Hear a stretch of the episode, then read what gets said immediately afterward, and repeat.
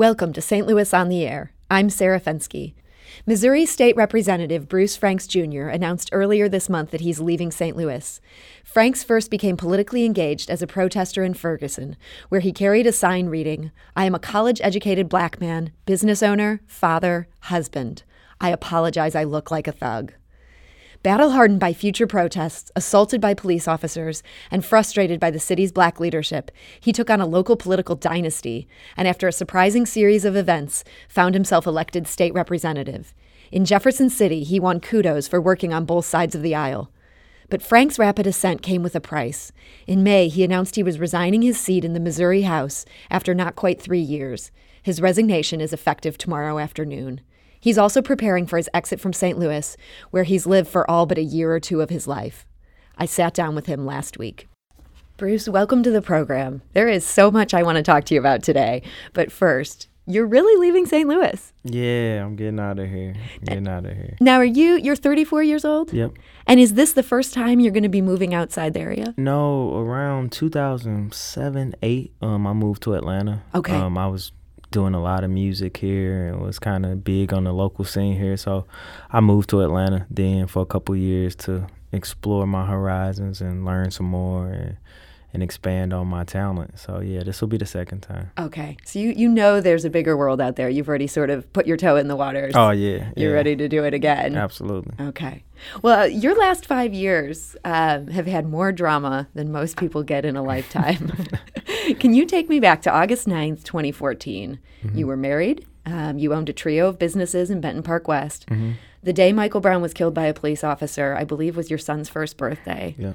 What made you go to Ferguson? Um, actually, I don't know.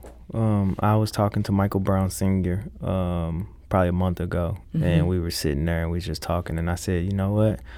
I don't know what brought me out there, cause where I'm from, we had had a lot of young people killed by the police, right? We had we'd seen this a lot. Um, and so when it, it kind of flashed across social media, I'll never forget. It was Tef Poe, um, his social media. That's the first picture I saw and I'm looking around and it's balloons and I'm celebrating my son's first birthday on the day that somebody else has to mourn the, the death of their son. So um, something drove me out there. Um, and now that I think about it, I think back to when my son was born. Um, King, when King was born, he came out not breathing. And I remember for two and a half minutes thinking that my son is like, you know, my son's not here. And I got that feeling again on August 9th, 2014. And it was kind of like a father, like intuition type thing. Sort of a deep empathy for, for what the parents must have been going through. Yeah, both parents. Both Yeah. parents. But me as a father, just, you know, what I thought I was going to go through and, you know, only imagining what, you know, this father and this mother was going through. So, But so you didn't just go out there then that first day. Um, you went out there again and again. Is that what also kept you coming back? Was was just that empathy for the parents, or did your, your feelings sort of change as you began to to get wrapped up in, in the movement that was building? So I think it was the empathy for the parents, but like um, on a broader picture, it was when I got out there. One thing that we talk about in St. Louis, whether it's the music scene or whatever, we talk about like how segregated we are, how we don't support each other, and blah blah blah, right? Got out there and I saw all these folks from who didn't look like me, right? Different nationalities, different sexual orientations, different sexes, different everything, all hurt um, and feeling the same way. And so to see that and to see all these folks who don't come from the same community or who don't even come from a community that looks like mine um, in the streets and hurt, um, especially that first day when it was like nobody knew what to do. It was just the streets were filled up. Um, and I remember when the police showed up. Um, when I got there, I saw the police. They had already been there, but um, when they were there with the dogs, and that took me back to all the films that we watch in elementary school and middle school about the 50s and you know how they used to water hose black folks during the civil rights movement and stuff. And so that kind of got me fired up. Um, must have felt like you were in this historic moment. uh, it, and you know? At first, I don't, I don't think it hit us until probably two or three weeks out. I know me personally, I can't speak for anybody else, but when I turned on the TV and I saw folks in France and folks across the world um, chanting the things that we were chanting and you know and standing up for Michael Brown and and speaking up and speaking out and doing all of these different actions across the world you know not just the United States that's when it was like oh man this is this might be you know this is history but we all wish that it wasn't history right? We all Yeah. wish that this wasn't a part of history. We wish that we weren't here. Um, I wish I was just still you know, the tax guy, you know, that rapped and not the activist and because it took for somebody's son not to be here in order to get me, you know, where I'm at. So How did the feeling out in the streets change when the national media descended and then a lot of protesters started coming to Ferguson from elsewhere in the country as well? Did, did it sort of change that initial spirit that you felt when you were first out there, or did that only grow? so to me personally, um, it changed in a sense of for a while it was like, oh, all these people are out here. You know, and I knew nothing about organizing. There were some experienced organizers out there, um, folks that I knew that were out there, but um, I wasn't experienced in it. So I was just happy to see so many. I didn't care where you came from, and most of us didn't until you started to understand that oh, you know, certain folks are here for a reason, right? What are they here for? They're not here for the same reason we are, right? And by that you mean maybe they had some agendas. Oh yeah, yeah. A lot of people had agendas, um, but those agendas didn't fit. Um, in my opinion, didn't fit into that narrative of us fighting for justice um, and solely justice, and letting everything else that happened um, happen organically rather than it, it be forced. Um, and that's one thing that I didn't necessarily catch on to until, you know, really until after the decision.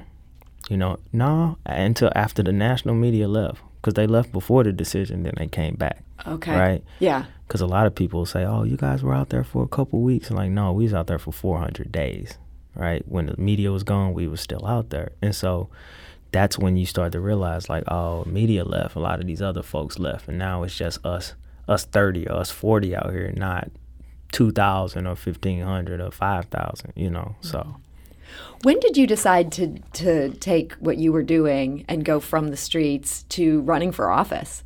So before the running for office part, there was this transition that happened where it was like, all right, we've been protesting, but what are we going to do next? I was part of the Peacekeepers um, that was started by Paul Muhammad.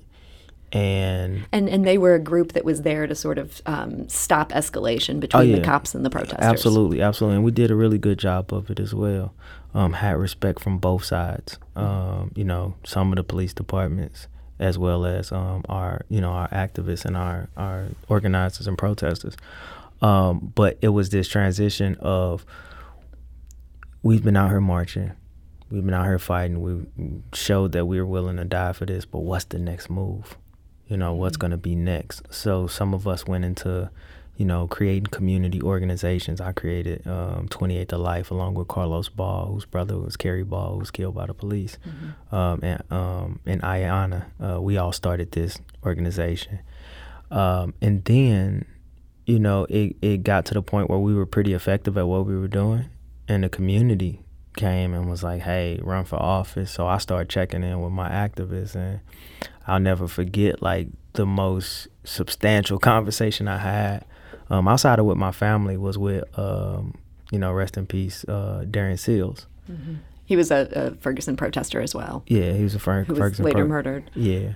And so he was the most like not, you know, no politics, no Don't do it. police, but he he voiced his opinion, he voiced his dislike, but he was like, bro, if anybody could do it, you know what I'm saying? Like you could pull it off.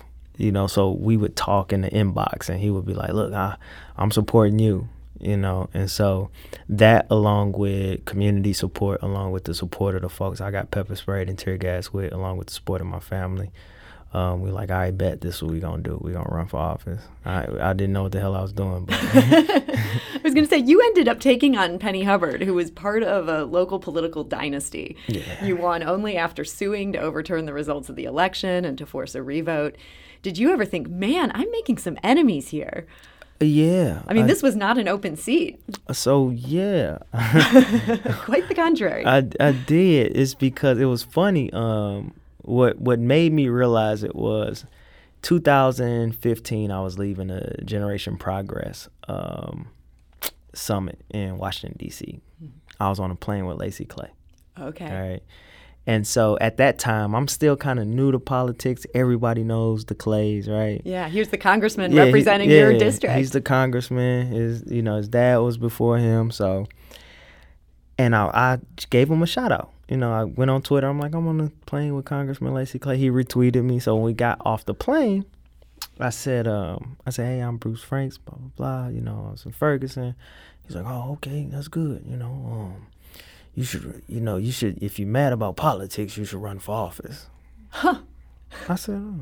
I said, I don't know if I'm that person, but it's cool.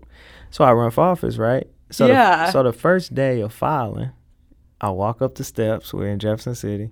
He's there filing, um, and he says, "You look familiar." I said, "Yeah." I said, "I'm uh, I'm running." He told me to run. I'm running. He said, "Oh, okay. What you running for?" I said, "I'm running for state rep." He's like, "All right. What district?" I said, "78." He said, "78." Hold on. Who's the? I said, "I'm running against Penny Hubbard." He's like, "Oh well." Um, you know, it's good to get your name out there. You know, maybe you'll get it next time. he just assumed you weren't going to Oh, win. He just shot. He shot me down. That's that's funny, Yeah. and he might not have been so happy that you that you did win. That uh, that leads me to we have a clip of you speaking uh, on a previous politically speaking podcast episode about the tension you faced with some of the city's black leadership. Mm-hmm. Let's have a listen to that. What I find and I see is that when we have black leadership in our community that's actually doing something, we are the ones that get attacked. And we get attacked because there are certain folks in the establishment that are scared and they're afraid of change. They're afraid of things moving forward. They say they want things to move forward, but when change looks differently, when change is a little bit more progressive, when it's very uncomfortable for them, then they go back to what the establishment values are, in my personal opinion, and then they fight against us. I think about my race, I think about everything up until this point. Most of the folks who have fought me are the folks who were representing my community, period. Oh man, I was fired up. you were fired up. Do you feel like when you went to Jefferson City and here you had taken out a Hubbard, did you have any idea what you were getting into at No. that point? No, I tell people all the time if I knew I was get if I knew what I was getting into, I wouldn't have did it. You feel that even today? Yes, I'm glad I didn't know. Because once I was mm-hmm. in it and I was fighting, mm-hmm. it's like, all right, I gotta be here. I gotta be here for the people, right? I gotta be here for every every black elected official who's came up here and drank the Kool-Aid, right? Like I gotta be the different one. I gotta be the one that says, No, I'm not gonna do this, I'm not gonna take this, or I'm not gonna sell my vote, or I'm not gonna, you know. Um, and so yeah, if I had known, I probably wouldn't have did it. I must say, I think one of the biggest surprises that political observers had about you was your ability to find common ground. Obviously, you ended up being kind of a firebrand with some members of your own delegation, Mm-hmm. but you ended up having decent relationships with some Republicans, which really surprised some people. Oh, absolutely. Where did that, how were you able to forge those relationships with people that you may not agree with on any of the major talking points that, that would come up in a political discussion? Because one thing I understand is poverty, right? I'm from the hood. I'm from 4300 Gibson, right? Um, whether you're from the south side, north side, west side, east side, um, when you're from the hood, you grow up poor. Um, and one thing that's synonymous around Missouri is we got a lot of rural areas that are poor. And so one language that we all speak is poor and we we're going to disagree on the things you know those those fundamental values that we have right? Like that's fine. We can disagree on them. But the thing about a lot of republicans is i didn't have to wonder where they are right? I come in knowing that you're not going to vote this way on lgbtq rights. I know you're not going to vote this way on um, police legislation. You're not going to vote this way on right to work. Like i know where you stand as being pro-life or pro-choice right? But when we talk about putting food on the table, we talk about youth programming um, for our communities and and jobs and these type of things, these are the things that we see eye on. So how about we fight on this other end, right? And then when it comes time that we can work together, we we work together, and not let my pride get in the way and say, okay, well because we disagree on this, then I'm not gonna get this done because they have the majority, right? So they can do whatever they want to for real. So why not work with them, but work with them without selling my soul? Work with them without selling my and letting them know where I'm at, so they know exactly how far they can get with me. And that's one thing about the body um, and humans is in general. Like people are gonna get as far as you let them, right? So once you set this barrier or this, you draw this line, they know not to cross it. Um, and those were those were some of the best relationships. But then some of my Democratic colleagues and some of my Democrats who just around the city, the state, and federal, um, they saw me as competition. They saw me as a threat. They saw me as a threat to what their normal was. Mm-hmm. Um, and so they would push back. Um, and but to no prevail for the most part. what would you consider your biggest victory in Jefferson City? Um, my biggest victory would be although I did pass a bill that identifies youth violence as a public health, health epidemic mm-hmm. um, and get June 7th named after my brother Christopher Harris mm-hmm. who who passed away. Tell us a, a, little bit about your brother. I know you've talked about that a lot, but for the listeners who don't know, he was 9 years old when when he was murdered. Yeah, June 7th, 1991, he was 9 years old. Um, two men came out the house arguing. Uh, one picked pull out a gun, the other to shield him from the bullets, put my brother in front of him, used him as a human shield, and he passed away. Um, and you were six when that happened. Yeah, I was six, okay. and so um, June seventh is now Christopher Harris Day, and it's a day of advocacy against youth violence, especially you know with what we see the, you know going on today, having 10, 10 young people you know being killed over over the summer is is horrible. Um, but my biggest victory would have to be um, making sure we fund the summer jobs program because our former governor, um, I refuse to say his name, um, he uh, he cut the program, mm-hmm. not knowing, like just whatever for whatever reason, he cut it to zero. And I remember saying to myself, like, had I not been in the house, this was a program that I was a big champion of. So had I not been in the house, nobody would have really known to put that money back into that program. And that so, was something you were able to fight for and, yeah, and get that funding back. nine, Nine point five million. You know, it's a lot of money. Yeah, yeah. And so to um, actually um, four, then five point five, then five point five again. So over fifteen million dollars um, went into that program the last three years, and that affected all 114 counties in Missouri of, of poor youth between the ages of 16 to 24 to help them gain work experience and financial literacy and mentors and behavior modification, anything else that they needed, or their parents um, through our workforce center. So um, that was my, you know, I had to say, speaking to the root cause of poverty and the root cause of, of crime as well was was my biggest accomplishment. Okay. Now, you were serving in the State House when the Stockley verdi- verdict was handed down. It was a white St. Louis police officer was found not guilty of murdering a black St. Louis man you were out there leading protests, even though you were a state representative at the time. At one point, you were even arrested for blocking a highway, kind of unusual for a state legislator. Did you think about protesting differently now that you were an elected official and you had that microphone versus just being a, a businessman in South City? Or, or, did you have that same feeling that you had had back in the days of Ferguson? I had that same feeling. Okay. I told people when I was running for office, like, I'm not changing. So if there was the proof. yeah, if if something pop off, like I'm gonna be out in the streets with the people. Like that's who put me there. Who am I not to fight for them? What you gonna do? Take my seat away from? Them? Like, can't nobody do that but the people. And if y'all decide to impeach me or whatever, like the people are who's gonna turn up right? Like the people I represent, they want me here. They voted me here knowing that I would block the highway if we needed to block the highway. And you did. Yeah, absolutely. now, you had a colleague who um, introduced a bill to make blocking a highway a felony. This is while he's serving side by side with you. What was that dynamic like in the State House? It was funny. Uh, was it funny to him or just funny to you? It was. It was. Yeah. It was funny to me because um, Nick Schroer is the representative. Yeah, he's the he's the rep, uh, representative Schroer out of St. Charles, and we have this weird relationship, right? Like uh, we get along, you know. And don't get me wrong, he has a couple pieces of horrible legislation that I just do not stand with, and I fought him on, and I would fight him publicly, you know. Um, but he's one of those people where we can disagree, you know, wholeheartedly on this, mm-hmm. then come back and work together. He was, you know, the one that championed to raise the age bill, mm-hmm. you know, and a lot of other things. And so when he did that, we talked it out. You did. You know, we talked it out. We talked it out, and you know, because I, I, had a counter piece of legislation to protest the Bill of Rights, mm-hmm. right? And um, it was it was a lot of there was a lot of door slamming and conversation, and then finally, um, we just understood. You know, came to an understanding. Him, I, the speaker, um, and we, you know, we were able to kind of put that to rest without bringing up too much, mm-hmm. you know, too, you know, too many uh, issues. I heard some other of your colleagues were quoted. Um, they were angry that you were sort of celebrating that St. Louis had taken an economic hit that you know by by the protesters shutting down the city that this mm-hmm. was causing problems to businesses and they said they like you but they thought that was just not a good look for you. What would you say to that? Oh, I don't give a damn.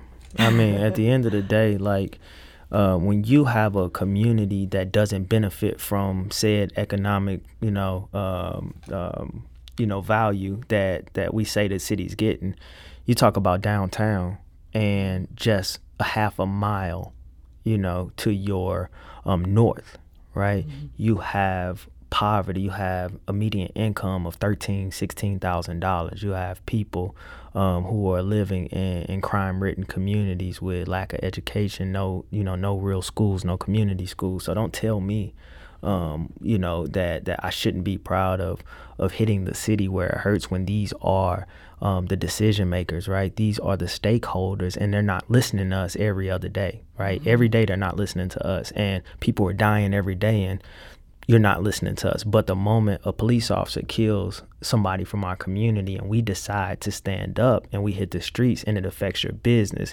now it's a problem. No, it was a problem when we were having 188 murders two years in a row, 200 murders, but you wasn't paying attention then. Mm-hmm. So now, in order to get this bigger platform to make our voices heard, because if we as humans, if we don't understand anything, we understand being hit in our pockets. Somebody take twenty dollars from you and you only got twenty five, you gonna feel it. Absolutely. Right? And you're gonna listen and you're gonna try to figure out what's going on and why they taking my money and and so that's what we decided to do. Um, and it proved effective. How we not did that, mm-hmm. O'Toole would still be the police chief.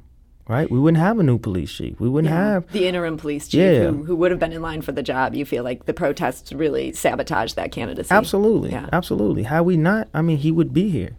And what happens if he's here? Do we get all of these indictments of these officers who are doing horrible things? Or does it get swept under the rug?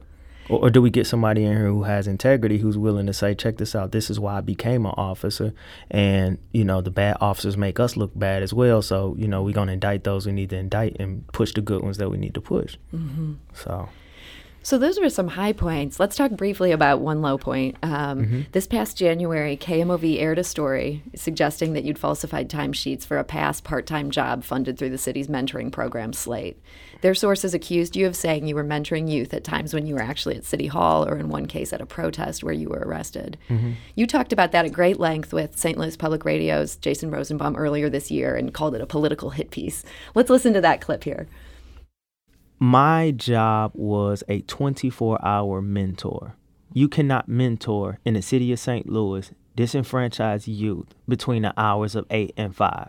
Whatever program they're in, we got them in the program. They're going to they're going to strive in that program, they're going to do good, they're going to do what they got to do, but then after 5 they go back to those same communities that present all of those challenges and barriers. Mm-hmm. So somebody has to be there from five to the next morning to ensure that they get there. So during this time, at two o'clock in the morning, I was stopping a young person from committing suicide. At one o'clock in the morning, I'm getting folks out of gunfights. At 12 o'clock in the morning, I'm at ju- the Justice Center trying to get a youth out of jail for traffic tickets. Like, this is what I'm doing at after five o'clock. So, excuse me if I, when I go to fill out my timesheet, every two weeks and I put, okay, I worked eight hours. So yeah, I just worked nine to 5 mm-hmm. That's if you audited timesheets of places that fill them out the way that we fill them out, you will find a whole lot of discrepancies from lunch times to breaks to everything else. And most of the time, I worked more than eight hours. I just knew what my contract allowed. I was part time, so I couldn't work these hours, but that wasn't going to stop me from mentoring 10 hours or 11 hours. So when KMOV first contacted you, you gave them no comment. And it sounds like from when you talked to Jason, you had some explanations for some of this stuff. Do you regret not coming out in that initial piece and just pointing out all the all your responses to these things? No, I don't because Lauren Trager's horrible. The, the reporter of the KMOV yes, story. Okay. No, I don't regret it. you didn't trust her as No, I didn't. This was somebody who was my friend, who I thought was my friend. Like when she worked for the circuit attorney's office, she did a video of me about the amazing, unconventional mentoring that I do. And she, at the time, um, was working in public relations for Circuit Attorney Jennifer, Jennifer Joyce. Joyce, And then she went back to journalism. Back to journalism. Okay, so you felt there was sort of a personal betrayal Yeah, there. because you know what I do firsthand. You've been in these courtrooms. You've you've heard these stories of me showing up at one and two in the morning. You've heard the young people say it, right? You've heard Jennifer Joyce talk about it. And for you to come along with this piece in a program where you had an amazing director, right? We turned this program around. We had people coming through the doors. Programs were filled. We got you know measurable outcome, great metrics, and you do a piece about a part-time position that I had that only allowed me to work 34 hours per pay period at $15 an hour. Like this was detrimental. And then you come out and you say it's the taxpayer taxpayers' money when it was a 501c3 and nobody I didn't get paid by the city. I didn't the city didn't oversee my supervision. It was it was LETC. It was through UAW. Mm-hmm. You know, I sent her my offer letter. I sent her the timesheets that she posted even on the program said UAW LETC. It didn't say the city. And then you check my Facebook to correlate times. You, do you know how many times I've used used Buffer and Hootsuite to to tweet something and To just schedule schedule things. a tweet because yes, I'll schedule a tweet at 12 a.m. because I know I'm gonna be asleep. But at sometimes you know you want to give folks the illusion that you up. Period. right. So you checking my Facebook, you say, oh, well, he was at City Hall. Well, I was at City Hall with 15 of our youth for three minutes and walk right back down the Slate, which is only three blocks away. Oh, he was in a mall protesting. Well, what happened was when we came back, we got this same youth out of jail who got locked up, who was shopping, who's in our program. They thought he's part of the protest. So we spent another seven hours getting him out of jail. Next day, getting him a job because he had gotten into some trouble because he wasn't supposed to get locked up, but it wasn't his. I'm like, it, it goes, it's, it's, it was a rabbit hole that she went down. Um, so, no, I don't regret not talking to her. I'll never talk to her. Ever. Your House colleagues, though, they used some questions about this piece basically to hold up some stuff that you were trying to do. Were- Were you, I mean, you must have been angry at that point. Angry is not the word. Okay. I was irate. yeah. I was irate because they used something that they knew nothing about um, to make a political point, right? To throw a political jab when the program that they were trying to hold up had nothing to even do with the story, right? Um, and they couldn't explain that. And I got so mad at the speaker because when it first happened, the speaker texts me and says, Everything okay? I said, It's fine. He said, Okay, good. We got your back. We got your back. All good. I got named to my committee as chair. Everything was cool. Mm-hmm. But when we did the voice vote, we won the voice vote and they called it the other way.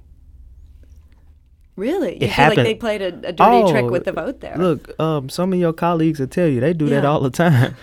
Jefferson City is a, a tough oh, place. no, look, I'm gonna give it to y'all real. Like, no, we've won a lot of times, but because you know elections have consequences, so Mm-hmm. they're able to okay, um, the no's have it, and we all looked, and he looked at me, and I'm like, all right, well, can we get a roll call, right? Problem with the roll call is you get all these people that come from outside that weren't in the chambers and elsewhere. So they look at how other Republicans are voting and they see no's. I had about 15 Republicans that voted with me, right? The speaker, all he had to do was do the right thing and press the green button. He pressed the green button, uh, it passes. No problem. Okay. But he played politics and pressed the red button after he had talked to me and knew that this was nothing, knew it wasn't an issue. And so of course I said something about it, you know, and I went directly at him and he was he was a guy who um, I think till to this day we have an okay relationship now. Um, I was really pissed off at him, but um, and we had a good relationship before then. But no, I'm not gonna hold my tongue. You know, How much did your anger about that situation end up playing into your ultimate frustration and your decision to say, I'm out of here as far as the, the house goes? I think it played a it played a little bit. It didn't play as much, but it played into um, my my my mental health. It Okay. played into my anxiety and my depression about being able to help my people, right? Being able to help the community, being able to help poor people, because that's what I came here for. I didn't come here for anything else but to be able to take something tangible back to the community. So when I wasn't able to, it still passed, and we still got mm-hmm. money into the budget, so on and so forth Ultimately, they did ultimate- fund that yeah program. absolutely mm-hmm. absolutely but it, it was a it was a blow to me because this is the this is what we've been fighting for, right? Mm-hmm. Um, and that didn't fuel you the way that in the past your anger had fueled you. That that ended up taking you to a darker place this time. So it just helped take me to. I was already mm-hmm. in a mm-hmm. dark place. I was you, in a dark place before session had even started. I saw an interview where you said that you had hit rock bottom in December of 2018, and that is before KMOV's report. Tell me what had led to that, what, um, so that rock bottom state. August 19th. Um, August 19th, uh, my loss. Um, my best friend, my he's the best man at my wedding. He's my big brother. Um, lost him to gun violence, and um, we hadn't talked in a while.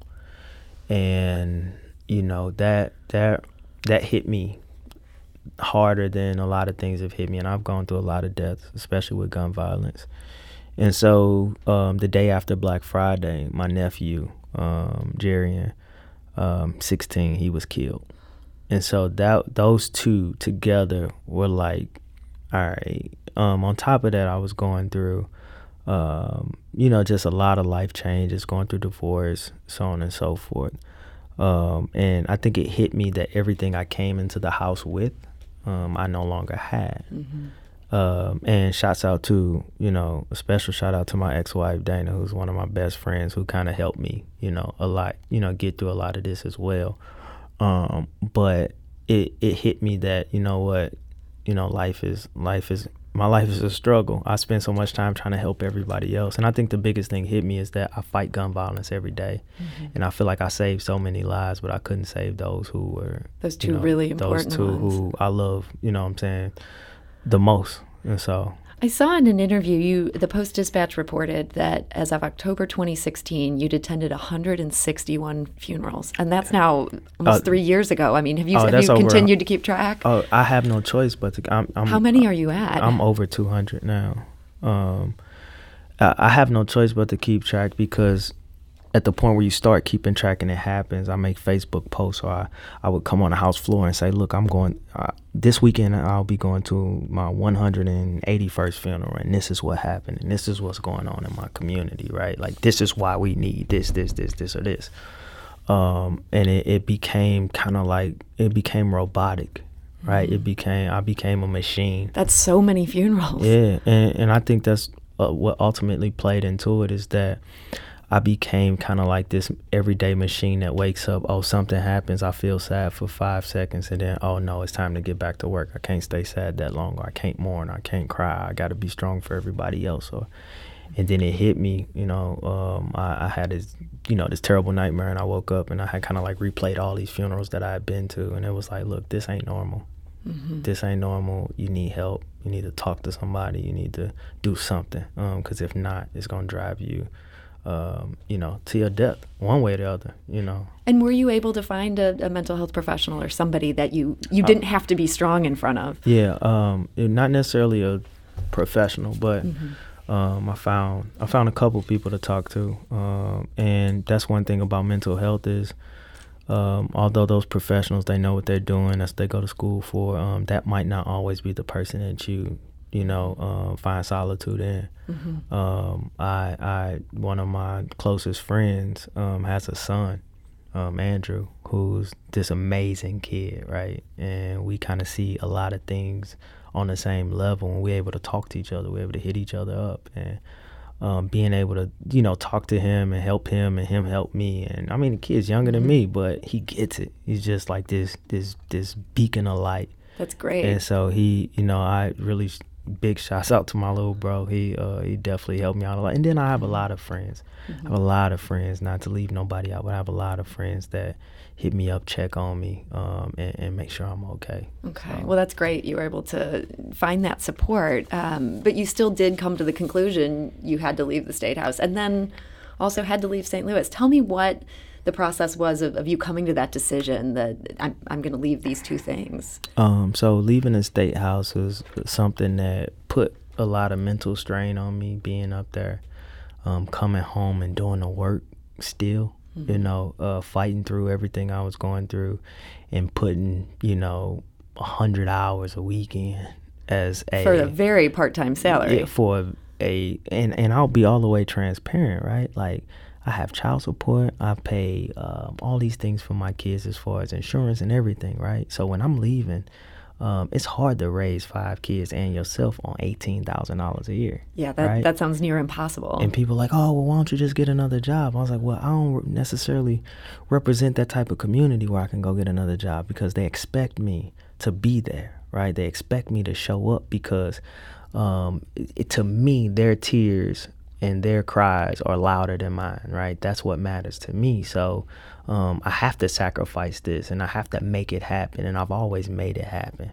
Um, but it finally got to a point where, you know, I just didn't have that balance in life and everything was hitting me from every which way. And it's, all right, I got people attacking me for having a part time job, doing what I love to do, and actually saving lives because of politics, right? Mm-hmm. Um, and it was like, no, I need to, I need to make a selfish decision and I need to take care of me. Okay. Um, so was the decision then to leave St. Louis was that separate from the decision to leave? So yeah, actually okay. it was. Um, decision um, to leave St. Louis was separate because it wasn't initially, hey, I need to leave St. Louis. It did kind of trickle into that because it's like I'm gonna look for work here. I'm gonna look for work there. I'm gonna look for work here. I want to do this. I want to do that. And some of the jobs that I got right, I got interviewed for. The first thing they asked me was, so we saw this story on KMOV. Oh. And so I'd explain, and then after a while, okay, well, you know, you're, we'll call you back. You're amazing, blah blah blah. Then you get that email, like, oh, we chose, we chose to go another route. Okay. Right. So you felt like you were so, almost being blackballed a little bit. Um, almost, but I ain't too keen on. You know, I mm-hmm. I'm gonna fight for mine. So, yeah. um, they couldn't blackball me in music, so they damn sure I'm gonna do it in politics. But, um, that that helped drive it and I said, you know what, I can I could do this. I, mm-hmm. You know, I need to, but I need to heal, and I need to heal not being in the epicenter of you know my trauma, like where where my trauma comes from, where my PTSD comes from, where my anxiety and everything else. Like I need to be able to come in and you know, do what I need to do and leave and go back to the place where that brings me solitude and that brings me uh, mental healing. So, you wrote on Facebook, I love my city, but I can't heal from trauma and survive in the epicenter any longer. I'm making a selfish decision and it feels great. If I don't make this move, St. Louis is going to kill me. So, may I ask where you're going? No. No. you don't want St. Louis to know where to find you. no, I want I want everybody to I want everybody to respect my privacy. Sure. Right. Have and you found a job in, in this place that you're moving to? No. Okay. So uh-uh. you're gonna go and, and start over and yeah, make your way. Yeah, I got some stuff that I'm doing. What I will say is I will be doing some public speaking um, behind the documentary that they did about me, St. Louis Superman um, that's you know winning some awards, mm-hmm. and that's pretty cool to see. Um, hard to see because you watch like your story play out. Yeah, talk about PTSD, seeing that all on screen. Yeah, every time. And um, and outside of that, I started a print company um, called Black Printing, Black Ink Printing, um, an online company that I'll be able to do from everywhere. So, oh, okay, that's been pretty good. That's been doing me a lot better than politics, and I'm still battle rapping. Like, and yeah. I've climbed up the ranks. So, and you'll be doing that from elsewhere too. Oh man, absolutely. So it sounds like we haven't heard the last of you. And, oh no. And you still have a very big family here. Absolutely. are you going to be back secretly visiting us? Oh or, yeah, I'm. Or not so secretly. Um, for the most part, secretly, unless. Okay. Unfortunately, knock on wood, um, unless something happens that mm-hmm. where I need to come shut down 40, 44, 55, um, I'm okay with. But uh, for the most part, it'll be secretly, you know, hitting up a few folks, whether mm-hmm. it's, you know, folks I respect in the media and, you know, mm-hmm. some of my friends and especially my kids. Like, people mm-hmm. know the greatest job I got as a father. Mm-hmm. And so, you know, can't nothing keep me from my kids. Yeah. You so know? you have to come back to yeah, St. Louis. Oh, I have to come yeah. back, you know. So, um, yeah, I'll, I'll be back. And, you know, you just might see me walking down the street like, hey. He's I, back. Yeah, I'll be gone in 24 hours, though. So I just want to end on sort of two sort of big picture questions for you then. Um, as we're looking at the, the last five years um, since Ferguson, I guess the question is how has St. Louis changed in the five years since Ferguson and what still needs to be done, in your opinion? Oh, man. Save the tough one for the end. What's changed? Have things changed? So, so things have changed a little bit. Um, not nearly where they need to be. Um, we have Kim Gardner. We have our, our circuit attorney, our circuit is, attorney. is now a black woman Yeah, and making and- some big changes. and, and she's doing what she's supposed to do. Period. Um, and we have Wesley Bell, right? So- Um, county. We have um, these young elected officials in the state house, um, especially and, and you know to be to be real. I'm gonna talk about the black representation, right? We have a we have a some black representation that's changing. You know what that usual mold was, not that usual. I'm gonna follow suit or I'm just gonna do this. Like we had county folks like Rachel Proudie and like Kevin Windham, right, who are gonna speak up, speak out, fight. We got St. Louis, you know. Um, we have um, you know, Keisha Bosley, and we have um, Wiley Price, and we have Rasheen Aldridge, and Marty Murray, and Jeff, Ne- you know, Jay Nelson. We got all these young folks, right, who who get it, right, who get it, um, and that's what's big because when we were five years ago, we didn't get it, right? We didn't. We had so a few young ones, but not like us, in my opinion. there was a, an older generation There was an older generation, yeah, and even the younger ones then kind of, you know, were, were willing to kiss the ring, right? Mm-hmm. And we're like, the hell with your ring, right? Like you can you can take that elsewhere, and that's how it needs to be. Uh, when you won't pass the baton, we need to snatch it. the rebels have, have taken some power. Um, Absolutely, and it, it's much needed. Um, and they do it respectfully for the most part. Um, but that's that's changed as far as politics wise. Um, we got more people willing to speak up a little bit. Um, but we have so many different things to work on. Um, we still have to weed out, um, and I'm speaking about my community. We have to weed out those who look like us that ain't really for us. Right, we got to stop voting in people that got these same last names who have been doing the same thing for the last 30, 40 years, right? And and we keep wondering why change hasn't come, um, because we're changing leadership. We're not changing leadership at the top, right? We're not changing the leadership at the top of the city, at the top of the state, at the top of our our national politics, right? Um, the Democratic Party has to change. And although I've seen a lot of changes, and shouts out to uh, Peter Merideth from HVC and, and uh, Representative Crystal Quade, um, who's our minority uh, floor leader.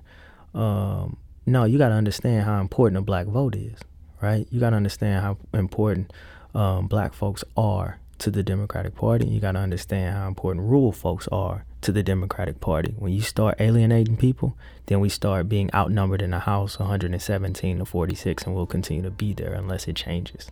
Um, so, and, and and my white progressives, right? I love them to death, but they got to get it together too, right? It's all us, and they, we we need to point the finger at each other, but they need to understand how important black representation is, right? How important black spaces are, and, and the need for those things. And when we start to lose sight of that, I mean, we'll be stuck in the same position that we are.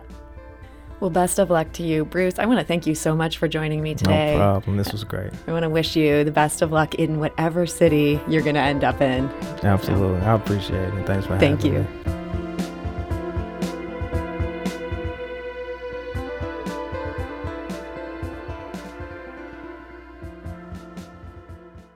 Support comes from Missouri Forest Products Association, committed to sustainable and sound conservation of the state's forests, which support more than 41,000 Missouri jobs, resulting in a $10 billion industry.